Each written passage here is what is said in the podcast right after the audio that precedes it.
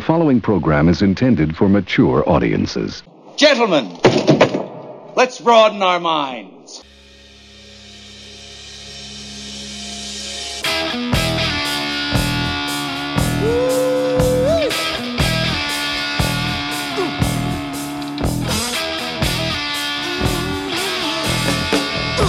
It's Big Boom Radio Friday, people, so it's time once again for the Big Boom Radio podcast, Riffs and Rants, with Johnny Teflon and Michael Sean Lee. Both barrels, both sides, and a lot of good music, too. All I know is this violates every canon of respectable broadcasting. Indeed it does, my friend. Indeed it does. And we'll be right back, folks, after the first gem of the day.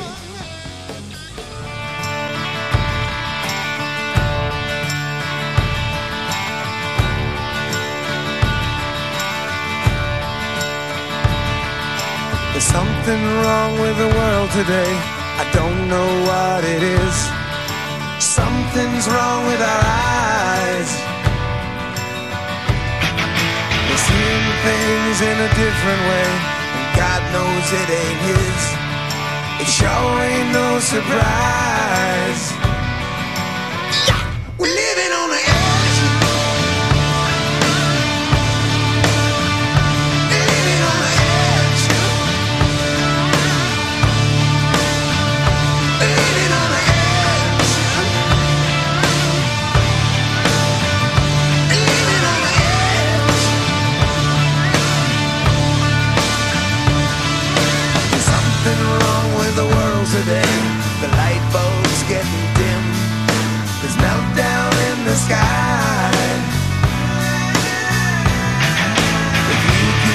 Judge a wise man by the color of his skin,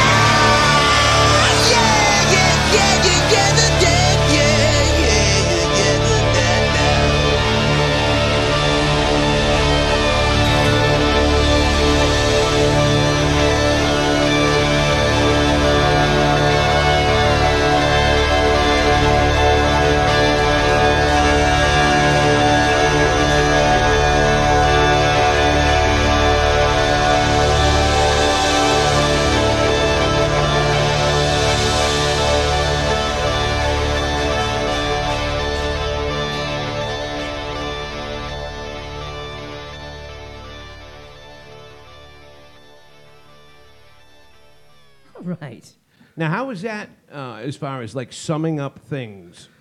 You know, I love that song, and Yeah. uh, you know we we had discussed that we tried to use it once before, and my recollection, which could be way off, was that being a, a real Aerosmith fan, you were like, Yes, yes. yeah, it's a little too commercial, not one of my favorites." I, I, you know, it sucks because that sounds exactly like something I would say. Totally. Plus, I just, the, the classic, you know, Michael Sean Lee face of disapproval. I, I just don't remember saying it. Which you know, Uh, truth be told, though, it Ah. happens. It happens. It does. But it's all's well that ends well because it is a great tune and it is apropos for today. fits the And. I'm sure you got like probably a little does. anecdote or story behind that song. I that do. song. I do. That, of course, was "Living on the Edge" uh, from Aerosmith. That was off their 1993 album "Get a Grip." Yep.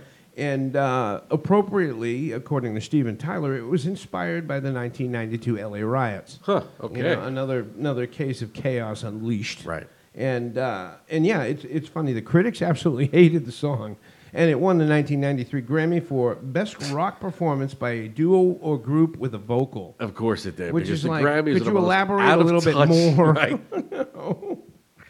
But uh, but yeah, terribly appropriate for, for what's going on these days. Yeah. And uh, you know, it's it's almost like you wake up every morning going, okay, what's next? What now? Literally. Yeah, it's now like, what's- what, what's the next shit show? Yeah, and uh, and of course the most recent shit, shit show, you know, the big neon elephant sitting in the corner of the fucking room here, is the situation with the Supreme Court and Roe v. Wade. Right. Now, maybe we should throw an early disclaimer out there that Let's do it. we never want to weigh in on what I call like the real chunky debates, Yeah. where depending how you look at it, there is no right or wrong. It's a classic debate where you have two sides. Yep. Two sides believe what they believe, and they're never going to change their minds. It would seem. Let's say, you know, you could throw probably gun control in there, Yep. abortion, any, any religious topic, you know, Yeah. Well, like something were that's never going to be about, resolved. Right. It, it seems like we fought this fight, you know, back in the 1990s. Right. And if you and I were, were you know, enjoyed arguments that have no end, clearly we would have been married. Yeah. So we avoided that bullet. So I just wanted to say that to the good folks at home because it's one of those topics that seriously we never wanted to touch.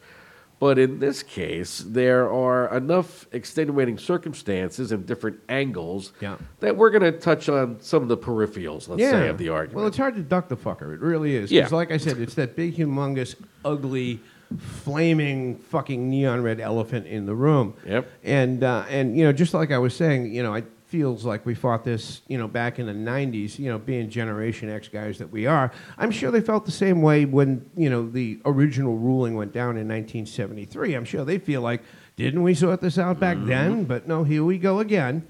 Someday this war's gonna end. right. And and I got to say, I have two main problems with this, two overarching issues with this whole fucking scenario. All right. Uh, first one being prohibition. It never works. True. Never has, never will. And the repercussions of prohibition are ridiculous. I mean, the obvious is alcohol prohibition in the 1930s. Let's see, how good did that work out? Um, created organized crime as we know it today. Yep. You know, brilliant guys. Thank you very much.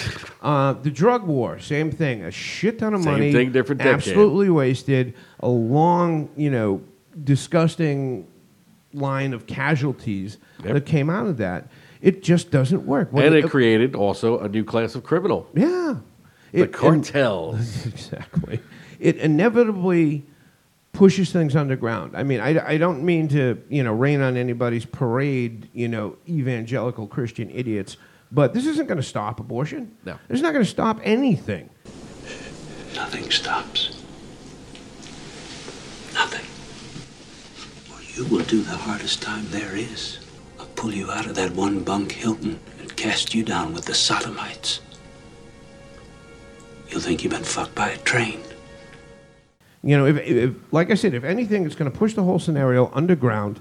Uh, it's going to set off a civil war between the states, amongst other wonderful byproducts of the scenario. Yep. Um, it just it's it's I don't know what you're going for with this, but it's not going to happen. It's not going to work. My other big bitch with this is the timing. Yeah. You know, I mean, really, right now we got to do this now. I mean, we couldn't put this off, you know, until sanity kind of has, you know, come No, back. because uh, as I mentioned to you on, on the side, there's other forces at work here, uh, and that's something we'll touch on in a few minutes. You know, the different reasons why this all came out and who stands to gain. And uh, in the interest of full disclosure, I would say that even though my my uh, interests in political leanings are that of a conservative, uh, and I am Catholic, I am, however, pro-choice because Yeah. I agree with you that it's it's an inevitability. Well, what you are is what's commonly pragmatist. referred to as a common sense conservative. Yep. You know, I mean, and, and let's let's just you know for a minute let's let's set the scenario, shall we? Um, we're dealing with a public who has been dealing with uh, a global pandemic for the last two and maybe three years, a roller coaster economy, um, heavily controversial presidential election that just just took place two years ago, um, a war in Europe. Yep. You know, where one of the two participants has got the largest, second largest, I should say, nuclear arsenal of any other country on Earth. Um, we're looking at at least three controversial Supreme Court appointments, you know, over the last couple of years. Like, this isn't crazy and, and complicated and fucked up enough for you people that we have to throw in this debate on It's top like of everything everything, is else. adversarial. really? adversaries it, it's the story it's the lead of the day in every aspect of our lives and yes the last thing we needed was something again this a debate the size of abortion to rear its ugly head again Yeah. when we've got so many other issues and i'm not going to say they're, they're more or less important just that we've got so many other issues that we can solve Yep. that we should be attending to Yep. rather than getting wrapped up in, in, in a debate with no winners Yeah. and equal sides of you know controversy.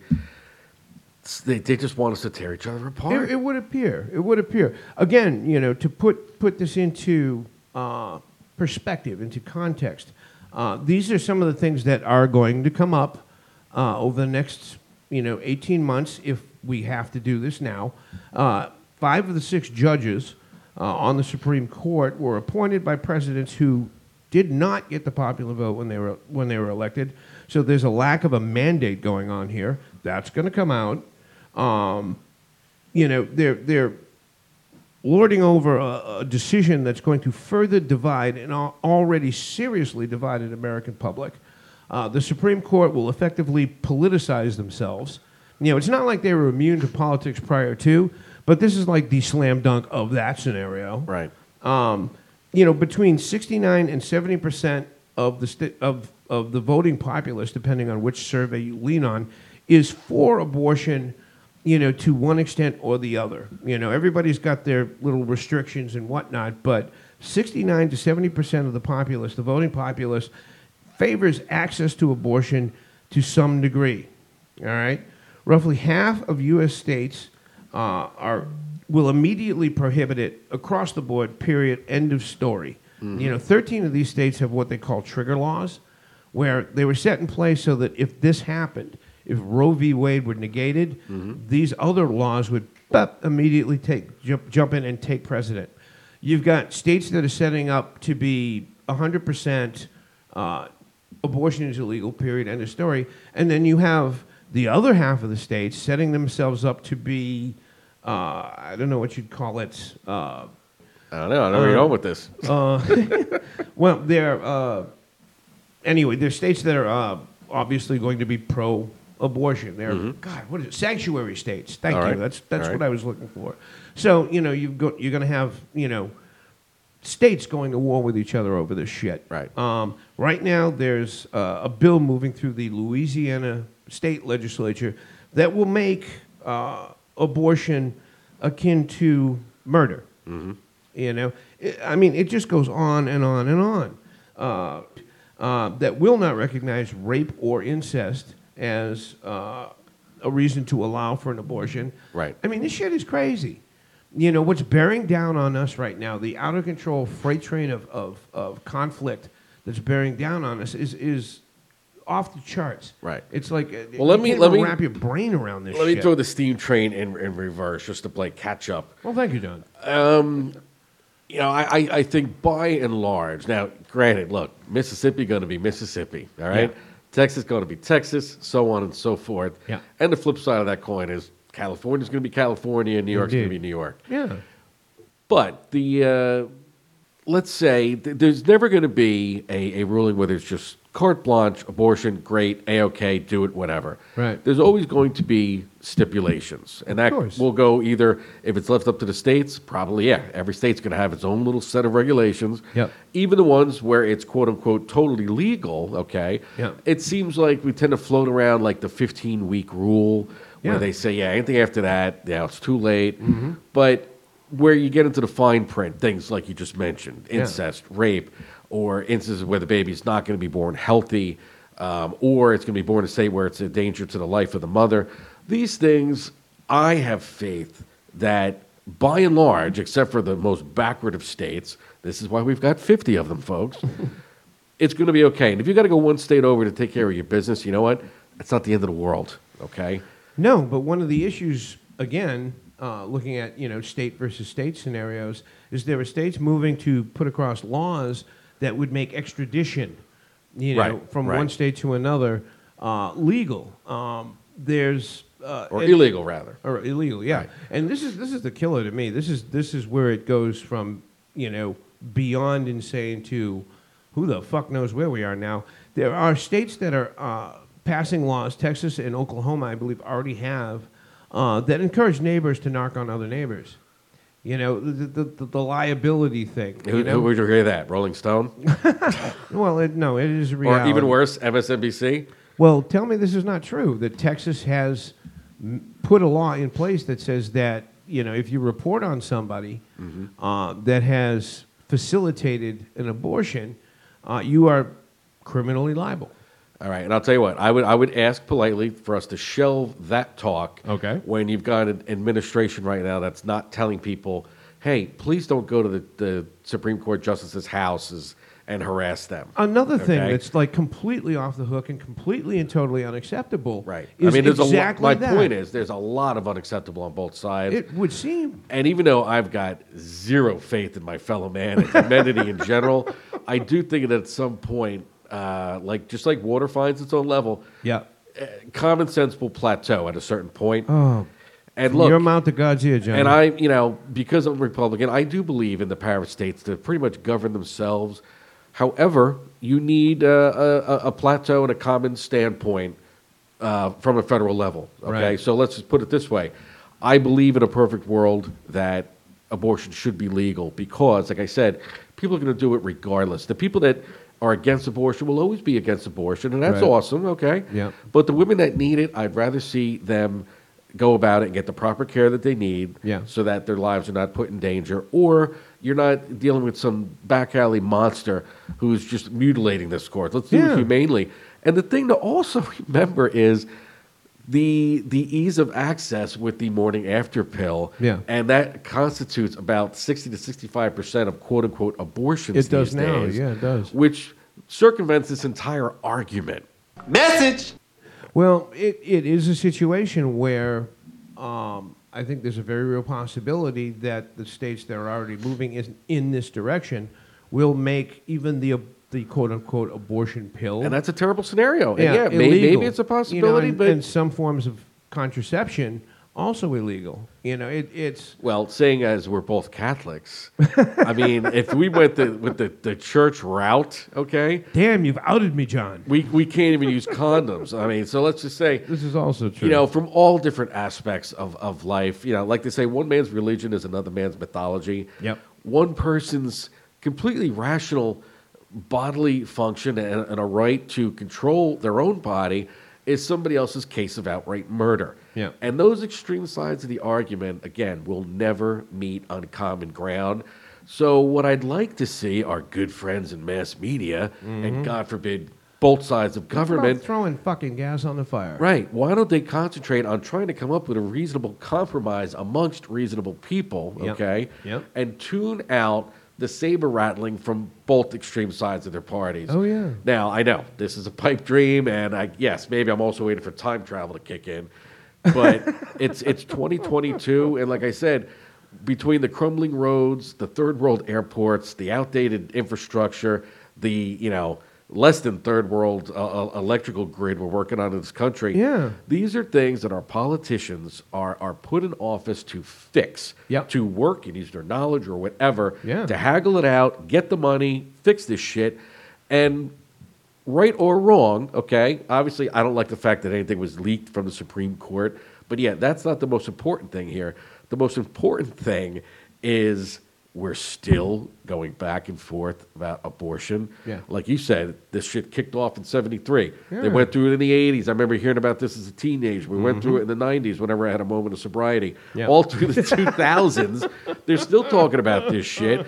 And to be really honest with you, Mike, whenever they would come up and say, "Oh, they're going to try and overturn Roe v. Wade," or "Oh, going to overturn it," I kind of like was of the opinion that no, would they really waste time Well, and energy you know, to I do hate- that? I, I hate to cop to it, but I'm kind of in the same boat as you are on, on that as far as like being wrong on so many things. Um, I didn't think I was going to live to see the repercussions of climate change. Completely wrong on that one. Right. Didn't think I would ever see marijuana legalized for recreational purposes. You and me both. Thank God I was wrong on that one.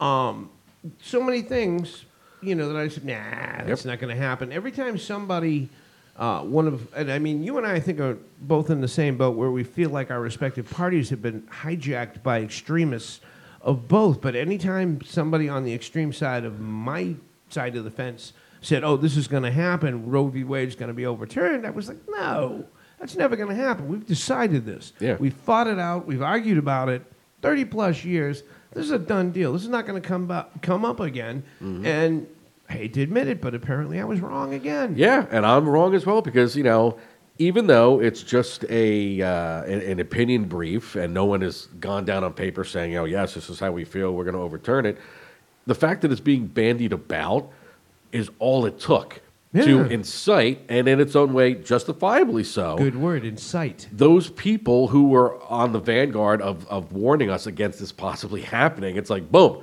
it's coming true. Now they could say, see, we told you so. Yep. But again, it's like both of our, our, our respective political parties and, and think tanks and way of thinking. It's like they've been hijacked by movie producers. It and each one, and it's like the, the twin coins of Michael Bay, okay? Who can have the, the bigger explosions, the bigger just, uh, you know, extinction event scenario happening. Mm-hmm. Oh, yeah. And they're constantly trying to outdo each other. Meanwhile, like I said, all these litany of issues that we should be that attending we should to. be focusing on and Right? dealing with. We got to deal with this again. And, and let me throw this in just for shits and giggles. Um, according to Forbes magazine, gun sales in the U.S. hit almost 20 million in 2021. It was the industry's second busiest year on record. Uh, and believe it or not, that was actually down 12.5% from 2020. Uh, in 2021, uh, there were six guns for every 100 Americans. You know, so you take a scenario again where you have a populace that's been dealing with going on three years now of a global pandemic. You know, you have the insanity that's going on with the economy uh, and and extreme extreme inflation. This is the worst it's been in what 40 years, I think. Yep. Um, you know, you're coming off a controversial presidential election. Uh, let's give all these stressed out, crazy motherfuckers guns. Right. You know, let's let's really make it some Yeah. fun. And here's Here another we go. here's another microcosmic piece of the of the insanity. We're sitting over here on one hand arguing about abortion. Meanwhile, there's a national shortage of baby formula. there's, it's all the shelves are empty in all the stores. Okay. Well, that's the ironic thing is the actual numbers of abortions being performed in the U.S. has been plummeting. yes, twenty uh, down twenty percent. I think they said over the last ten years. So Yeah. I mean, what does that tell you? Yeah. So so now we got to debate this shit. Right. It's not like, look, you know, women don't decide one day, like, you know what, I got a hankering for an abortion. it's not something they do out of convenience. No. It's something that they take pleasure in. It is a miserable, life changing, heart wrenching oh, decision. Oh, The psychological reproduction Right. or, or repercussions, excuse me. Yep, of- that they live with through the this. rest of their lives. Yeah. So again, people quote unquote on my side of the fence that, that paint these women out to be, you know, jet setting hipsters that are like, whoops, got pregnant, better kill that one. No, Not no, the nobody's reality of buying, the no, situation. and nobody's buying that anymore. No. But at the same time, like I said, this this whole thing of you know, which is the popular way to to get results these days, I guess, to go terrorize the people that are making the decisions. They can keep that shit at home too. Seriously. In a society like we have now, like you said, with all these guns and these spate of you know celebrity slappings and the guy rushing the stage on Dave Chappelle, People are oh. such a hair trigger. Yeah. Why would you even invite the possibility of something going really south and more people getting killed? Yeah. You know, We- we where's the responsibility and, and how people are portraying these news stories? Yeah, we couldn't table this for six months or a Right. year or something like that. It's really that urgent that we deal with this. This is why I hate Especially, everybody. like I said, with the numbers plunging. The numbers are plunging. I have to laugh. It makes me laugh. It, it really actually makes me laugh that apparently millennials and Generation Z people are having a lot less sex than you know the good folks in Gen X or the Boomers. It's because they don't know what sex they are. I kinda That's what the problem is. It's like a sort of that little nugget. I'm not supposed to laugh at it, but God damn it, I'm going to anyway. Thank you. Can't God. have sex if you can't identify with something. Hey, God, you know, isn't, isn't it wonderful? We took we took two weeks off, and, and you know, nice to see that people were taking care of business while we were gone. Oh, weren't they ever? God, God, where do we go with this? Well, I'll tell you where we go with this, my friend. We go to the middle gem. I like that thought, John. I do. I truly do. And hopefully we've got something for, oh, perhaps a, a little lighter or kind of shining a light on what the subtopic's going to be today. All right, remind me. Was this a Johnny call or was this a me, Mike MSD? Uh, the middle one, no, it's you. Was it really? It was you, yes, because you just Oh. had to play something by the Kinks. just had to. Well, anytime you get into an extremely absurd situation, Uh-huh. as far as I'm concerned, that's that that calls for the kinks. Yeah, it does. That's professional level You know, to- sarcasm. yeah, to put it in perspective Yep. for the rest of us, Ray Davies.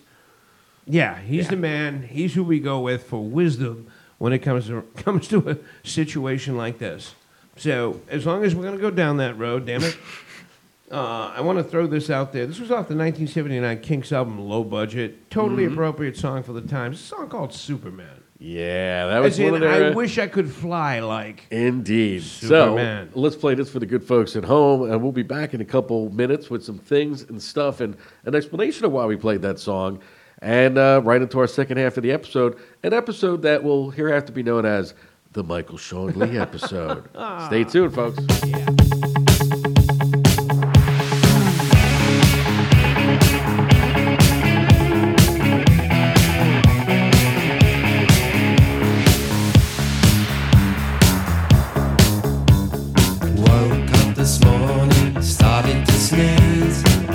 cigarette and a cup of tea.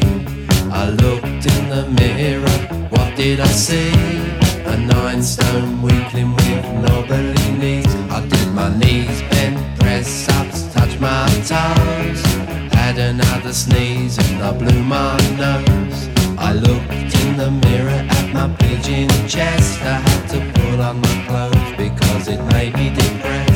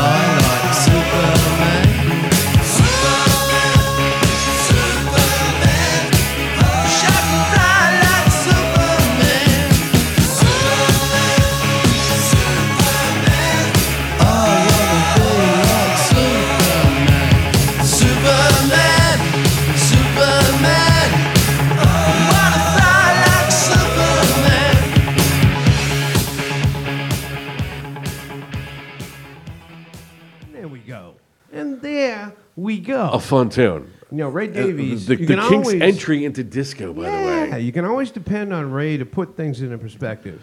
Yeah. and uh, and it's funny that yeah, it's obviously disco.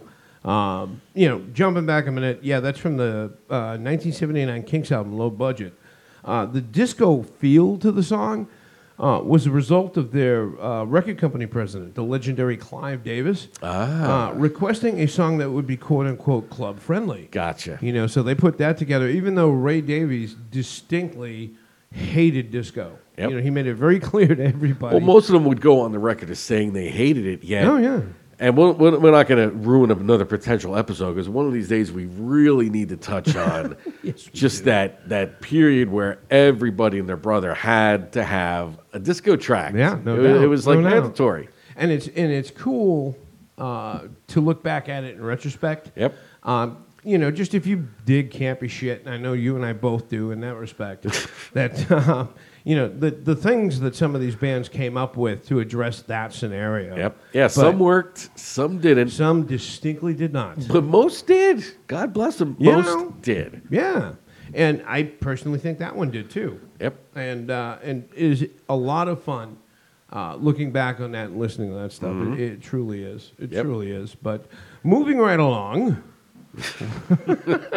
Into our subtopic. Yes, I don't. It it, it kind of sort of segues because what we're talking about definitely hit, you know uh, was of that era and Mm-hmm. and and uh, had a lot of those. Uh, Symptoms, I guess, for lack, for lack of And look, I mean, word. a- any segue song would be up against it today because we're going with such a weighty topic Oh, to man. more light entertainment Yeah, fare. yeah. And it's a tough transition even for us to do. Always, always. But this is we're gonna have a little fun with this. All right. Um, obviously, this one was you know this one hits near and dear to the heart because I spent 25 years out in Los Angeles, and uh, yeah. Um, what we want to talk about today, of course, is uh, the new HBO series Winning Time. That's all about the rise of the Laker dynasty of Mm-hmm. the late 1970s, uh, early 1980s. And, uh, and I have been enjoying the shit out of this show. And let's just truly have. Let's take right now to say up front, I have not watched any of the show. I've only heard about it from reviews and vicariously through you. Yeah. So guess what, folks? This segment is all Michael Sean Lee. He's going to talk like I'm not even here, We're going to have some fun, people. Yes. We're going to have some fun. which is good because I'm still fighting the after effects of COVID. So really, you know, I'm we not really, here. we really did not actually touch on that. And we don't you know, need to. Johnny It's in the T past. just went toe to toe with the Rona. But folks, I got to say, sitting across from the, sitting across the table from him, he looks like he came out of it okay. Still alive. That's Yeah. better than a lot of folks did. There you go. So There I'll you take go. that and run. So Indeed. en- enthrall us, sir, with your take Yes, on this. winning time. Well, it's funny because it's it's been a lightning rod for controversy. Yeah. I guess for a lot of different reasons. Uh, but as we go into this, I want to define the concept of farce for people. okay. Um, per the dictionary meaning of, it's uh, it's a comic dram- dramatic work that uses buffoonery and horseplay, uh, typically including crude characterizations and ludicrously improbable situations. And I kind of think that fits with winning time. Right. And I really think the people who are criticizing it just are missing the point. They just don't get it. But there's always that segment that just doesn't get it. It is true, and and it, it comes with the risk of uh, doing anything that involves uh, reality. You know, anything that that actually really did happen, and of course, the Laker dynasty of the late '70s, early 1980s did happen, uh, and it is of course based on a book of the same name uh, by a, a sports writer named Jeff Pearlman, and it's kind of funny because since this controversy has erupted, he's been interviewed on multiple occasions, and he laughs all the way to the bank. He Right. flat out does not fucking care. But uh, but yeah, it is a depiction of, of how the Lakers rose to prominence in that stretch of time, and it's a big big cast, and I don't think well almost nobody on the cast gets away with not being lampooned Right. to some degree, and uh, and that's that's okay because it's not supposed to be a literal interpretation of reality. Mm-hmm. And I think anybody that doesn't understand that is missing the point and they're not enjoying it for what it is. Right. And I am not one of those people. I am enjoying the shit out of this. I truly Now, am. in, in fairness, you know, it, it, it reminds me of something my dad had said to me growing up. He was a military man. Yeah. And he never liked any movie that portrayed the the army as, as goofy, Yeah. whether it be Stripes That's the fact, Jack! That's the fact, Jack! or a uh, Private Benjamin or any of those movies that made the military look silly. Right. Because he was there, he had done all that, and he had a, a certain reverence and respect for it. Yeah. And in, in even like odder circumstance, I have to say, and I, everyone's going to look at me like more of a weirdo from now on. As we know, I'm, I'm a big fan of comic books and superheroes. I don't like movies and shows that spoof the concept of superheroes and supervillains and shit like that. Sure. Because I think of it in terms of, you know, from the comic books, like myself, that's what I had to read as a kid. And I believed in all this shit and the ideals that were set forth and the clear cut good and evil. Yeah. And I don't know, it just kind of irritates me if it's like a spoof movie or, or some shit about that. Yeah. So there's validity to that, but the opposite is also true. So people like yourself who had lived there during that time and had immersed themselves in that LA sports culture. Yeah. You know, you can appreciate it on a different level because you've also got a sense of humor. You need to have that. you absolutely have to have But it. for people that were like around and aware during whatever instances that's being lampooned, yeah.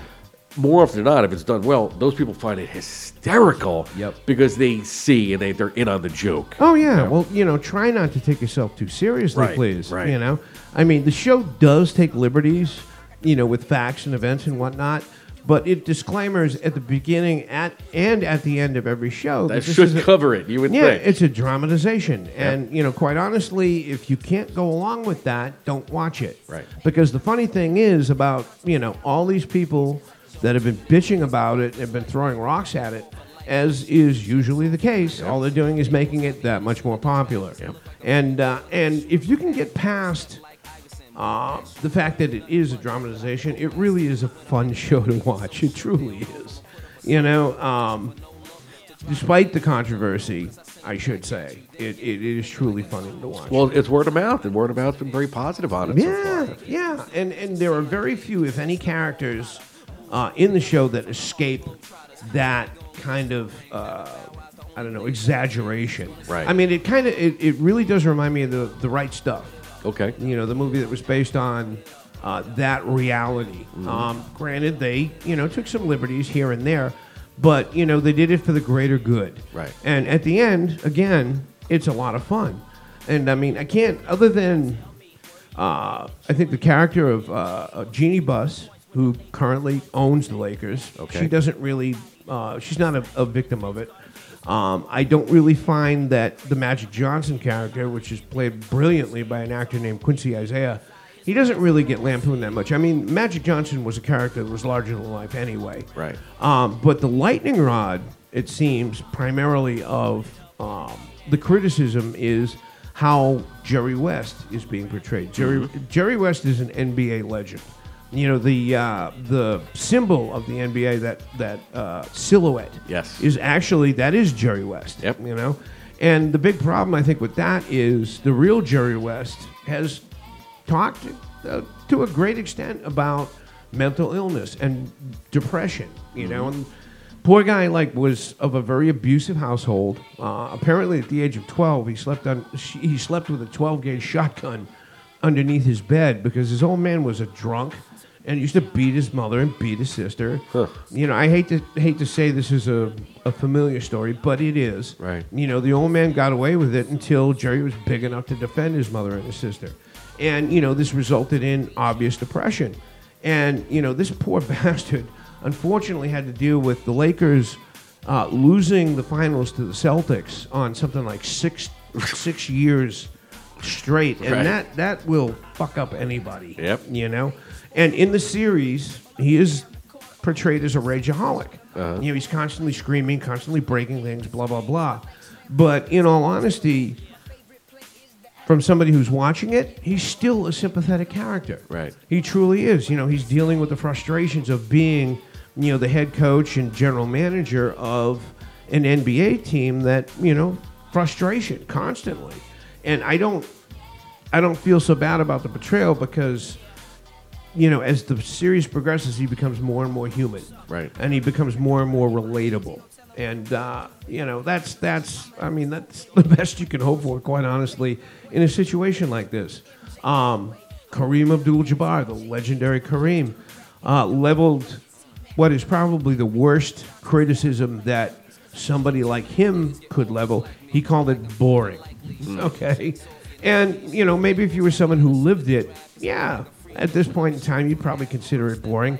I don't, but, you know, the captain, he deserves his opinion. Right. That's just fine. Um, but, yeah, me and uh, millions of other people are really enjoying this series. And it, it's, it's, it's truly fun. Uh, even being a Boston Celtic fan, I mean, their portrayal of Larry Bird, you know, he's a vicious, vicious ass redneck, you know, portrayed in this. I mean, his first appearance, there's a caption because they break that third wall between characters and audience frequently. But the, the big, like, flash is, you know my fucking name. You know? and anybody that played against Larry Bird knows he was an intense, intense player. Right. He was a vicious son of a bitch, you know, and he played the psychological game and he talked shit. And uh, and you know it is what it is. Same thing with the uh, the portrayal of Red Auerbach, the legendary Celtic coach, uh, eventual uh, general manager. He's played to a hilt by Michael Chiklis, um, who was from uh, The commish. Yes. Yep. And a New England native, uh, as a matter of, matter of fact, a Massachusetts native. And uh, he said in interviews that he was honored to play Red. Right. You know, and he plays him to the hilt, you know. In winning time, he's fucking evil. You know, he's truly fucking evil. But his characterization, particularly if you know him, is absolutely hilarious. You know, and, and, and truly fun to watch. And if you're an actor, and I, you know, way, way back in the day, did some acting myself, the, the, the character has such gravitas that it's just a thrill to play a character Right, like right. that. It truly is.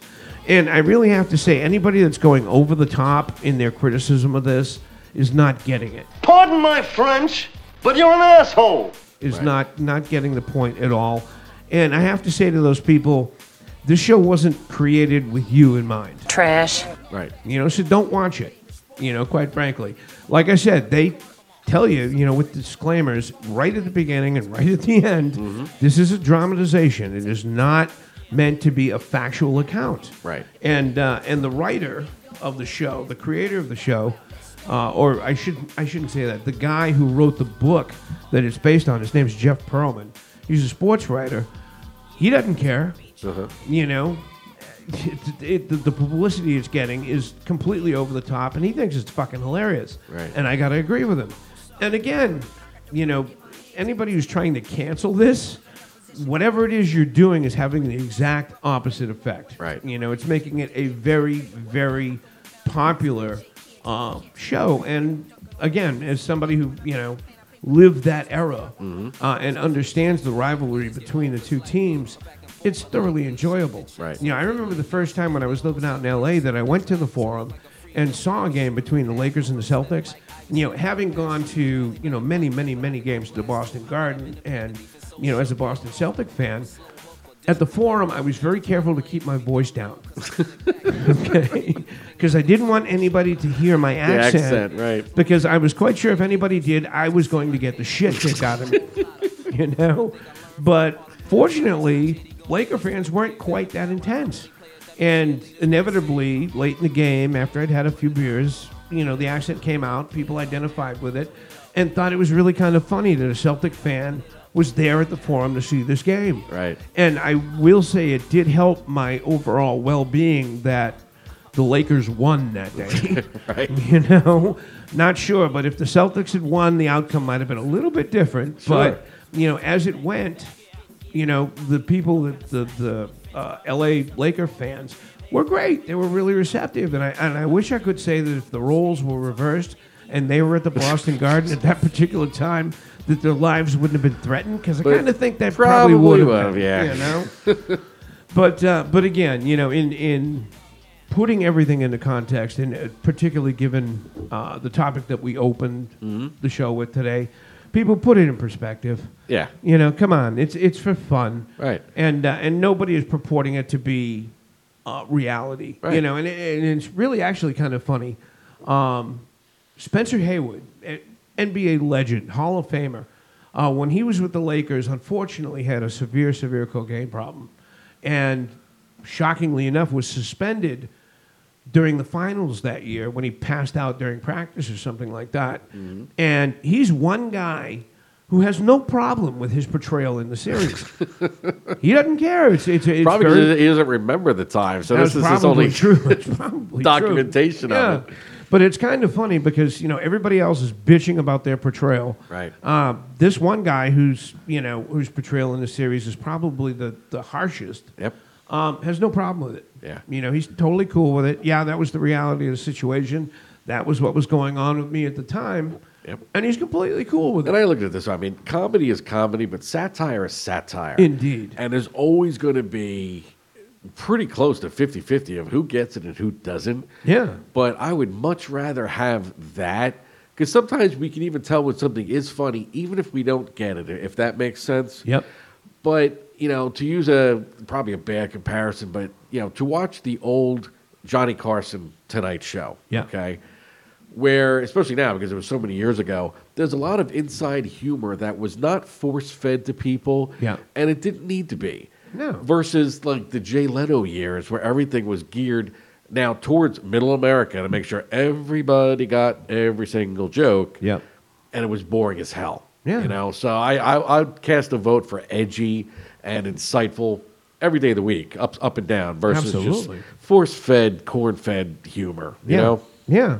And, you know, getting back to it, um, Jerry West, I think it was in 2011, uh, published an autobiography. It was called My Charmed and Tormented Life. Yep. You know? And if you know the story of the guy, you feel for him. Right. You know what? Christ, he grew up having to defend his mother and his sister from his Sure. drunken fucking asshole. And I tell you what, Father? the more success this show has, I would not be surprised if the next one they do something on the 86 Mets.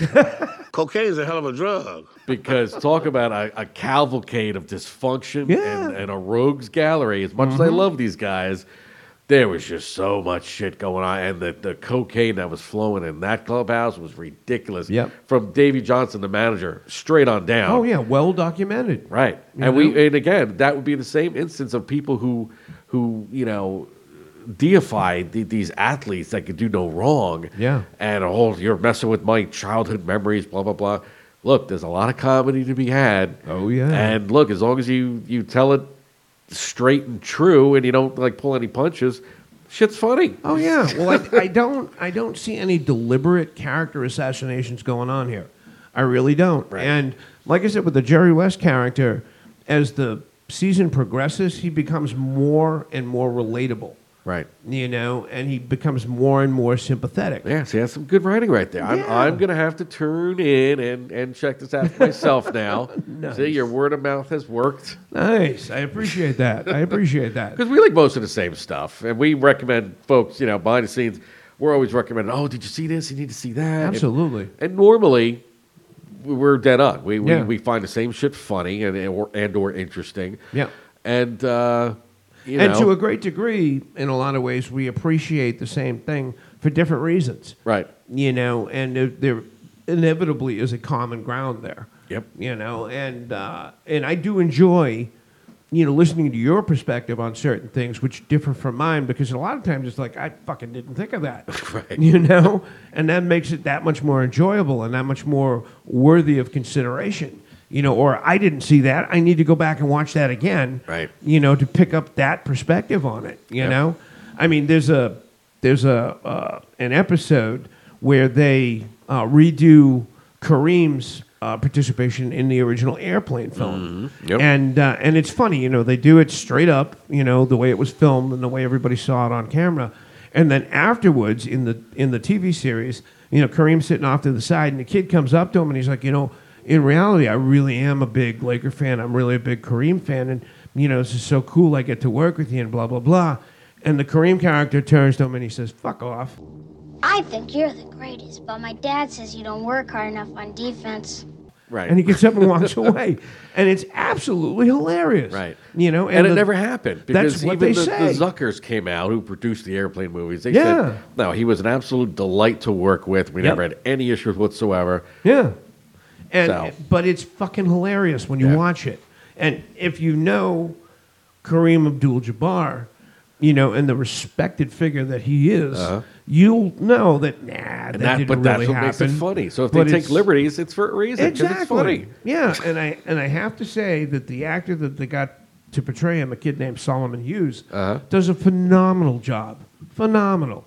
You know, the likeness is amazing. Right. You know, so overall, yeah, I I I get the controversy, but you know, let go of all that bullshit. Mm-hmm. You know, watch the show for what it is and enjoy it for what it is because it truly is enjoyable and fun to watch. And we need so many things to distract us and to enjoy. Jesus, I'm so telling you, I'm telling you. I will check it out and uh, we'll swap opinions at that point. Nice. I like it. I like All it. So moving right along, Johnny. What do we got going on? Well, we're moving right along at a blistering pace. We and are of course, indeed. it's time for a third gem. Nice. Which, even though this is a predominantly Michael Sean Lee episode, I, I pushed for this gem, which I thought you would like poo poo and hate as the day is long, but No. you kind of got where I was coming from right off the bat. Absolutely. Because for those of us who never had the experience of living on the West Coast, and my, my experience with California was limited to a couple business trips, and that's Yeah. it. Okay. So, when I think back as uh, as, as a kid, my my recollection of what I think California was like, Yep. it was a mixture of the Bad News Bears, every episode of Chips, and this little ditty by Mr. Randy Newman Nice. called "I Love L.A." Hell yeah. So to keep it light and fluffy, and again a little bit of satire, Mm-hmm. I said, eh, yeah, let's make that our third gem. Let's roll with it. So let's throw this at the good folks at home, and then we'll come back for some things and stuff and wrap ups and you name it. So stay tuned.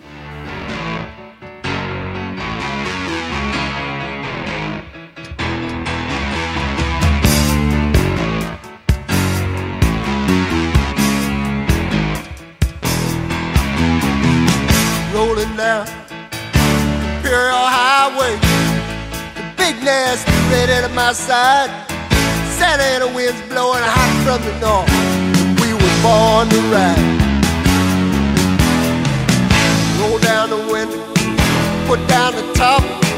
Crank up the Beach Boys, baby. Don't let the music stop. We gonna ride it till we just can't ride it no more.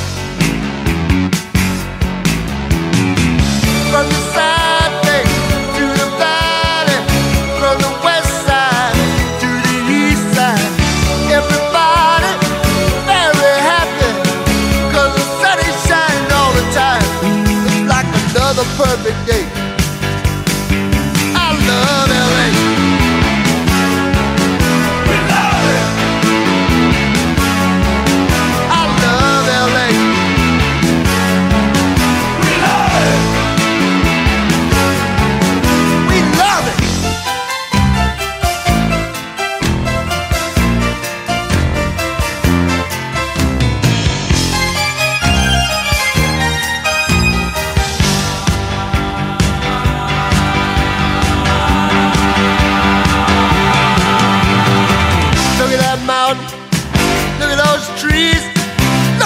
At over there, man. He's down on his knees. Look at these women.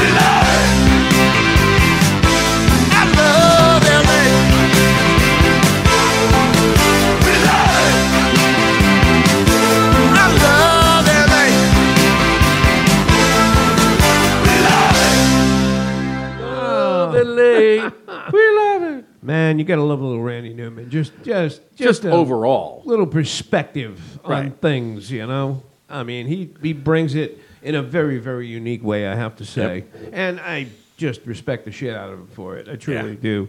That uh, that of course was a song called "I Love L.A." It was off his 1983 album "Trouble in Paradise."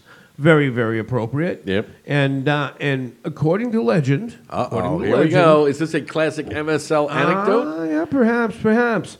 Uh, he was on a plane with Don Henley from the Eagles, the Eagles Okay. drummer, Yep. uh, songwriter, singer extraordinary, an amazing dude. Uh, and Henley suggested he write a song about L.A. And uh, and this is what he came up with. And uh, you know, I mean, quite honestly, Don Henley suggests you write a song. I think do you should it. go for Yeah. it. I, I truly do. I mean, it's no, do. it's no Hotel California. Well, of course not. But I think, I mean, especially, you know, we cheated. We watched the video that came out with it. Yep. And it does. It screams L.A. of that, that time It period. truly does. You know? It truly does. or to put it this way, again, because I wasn't there, I can only speculate. Yep. It definitely works as like a tourism piece. Yeah. You know, and it, it, people see that and they're like, I, I want to be there. I want to see bikini girls and Yep. Rodeo Drive It and truly, everything else. It truly does. Well, you know, if you get it, you know, if you're on the inside track, then Right. absolutely. And I mean, I will say, you know, having, you know, been born and bred in the Northeast and whatnot, um, Southern California is an acquired taste. It truly is. Oh, sure. And, Yeah. it, and it is very different than reality in just about anywhere else, not just in the continental United States, but I Yep. think in the rest of the world. And it's, it's just a very unique experience to be there. Yep. And uh, particularly if you're an outsider. And, uh, and nobody captures it quite like Randy Newman does. Right. You know, talk about just an astute, intelligent songwriter. Yep. You know, and, uh, and yeah, that song nails it. He's Just a, he's a West it. Coast Dr. John. This is true. This is true. Nicely put, Johnny. There Nicely put. So, anyway, moving right along, Johnny. What's uh, what's new and exciting in Big Boom Radio this week? My goodness, so much going on. Um, well, as we speak tonight, we're sponsoring a uh, Blitzkrieg Pro pay per view called All Look right. My Way. Uh, sorry we couldn't be in attendance. We will definitely get them June 24th. Uh, and I'm going to drag you with me, kicking and screaming, because Right. we're going to do some more uh, swag giveaways and, and merch for Perch at their annual Luau event, which, as we know, because we went to the last one, just a damn good time. I like it. And you gotta you gotta keep your head on a swivel, as they say, because look, they came and got our chairs and then beat each other to hell with it. It was very exciting. That is when the evening got fun. Right. That was when it really, really was like, okay, here we Yep. go. So that's what we got on the horizon. On that note, uh, otherwise, still pumping out. Uh, really, so far this year, period. Pumping out new material for Big Boom Radio at a blistering pace. Nice. Another full slant, a weekly slant of shows coming out. Uh, yet another version of the Rockabilly Rumble. This time we're going back to the beach. All right. So there's so many great surf rock hits from the There's a 50s and 60s in that one. Serious potential in that one. Yeah, and that just it continues to grow and evolve, and we've got fans both you know famous and infamous alike of the show. Nice. So it's yeah, that one just runs itself, and uh, you know like everything else, just keeps evolving. Nice. We had another new entry. Uh, it's actually episode number one forty-two. All right. Of the Classic Rock Showcase, featuring uh, one of our guilty pleasure bands, The Sweet. Nice. So yeah, so we're closing in on 150 episodes of the Classic Rock Showcase. Wow. Yeah, just Yeah, if it's a busy, sweet, busy, you got to put that on your calendar, man. Yeah, There. totally. Yeah. Nice. So definitely, yeah, I'll give you a heads up for everyone that's coming up. And don't forget, folks, please check out bigboomradio.com. This show, as much as we love it and a labor of love that it is, Indeed. it's just a small piece of the puzzle that is bigboomradio.com. We've got so much stuff going on there, and you'll always see every week a list of the episodes of the Classic Rock Showcase that are being aired at Yep. that time, so you can tune in and check it out. And, uh, you know, of course, this podcast you can download at your leisure. And I'll do things like throw out a tweet, you know, our, our Twitter handle, for those that don't have it, it's uh, at Big Boom Radio 1, the number one. So let me get this straight. We tweet?